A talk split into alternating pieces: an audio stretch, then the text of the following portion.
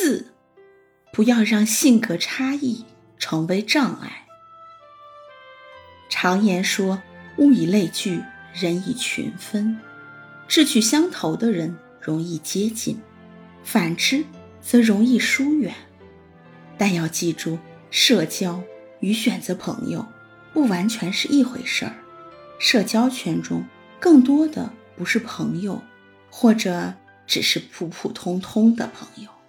因此，在社交过程中，不要用选择朋友，甚至是知心朋友的条件来做标准。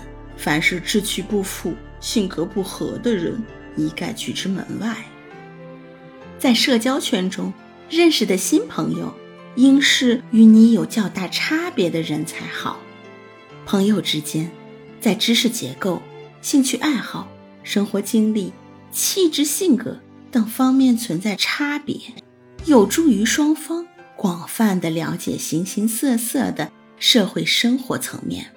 新朋友的见解，即使与你大相径庭、迥然不同，也是一大幸事。这可以补充丰富你的思想。五、积极参加集体活动。有些人不喜欢参加集体活动，有些人老埋怨自己没有朋友，实际就是缺少热情。无论大家做什么，需要多少时间。就知道做自己喜欢的事情，绝不与大家一起干，什么都是自己决定，自己能领会的才想做。像这样的个性很强的人，是很难交到朋友的。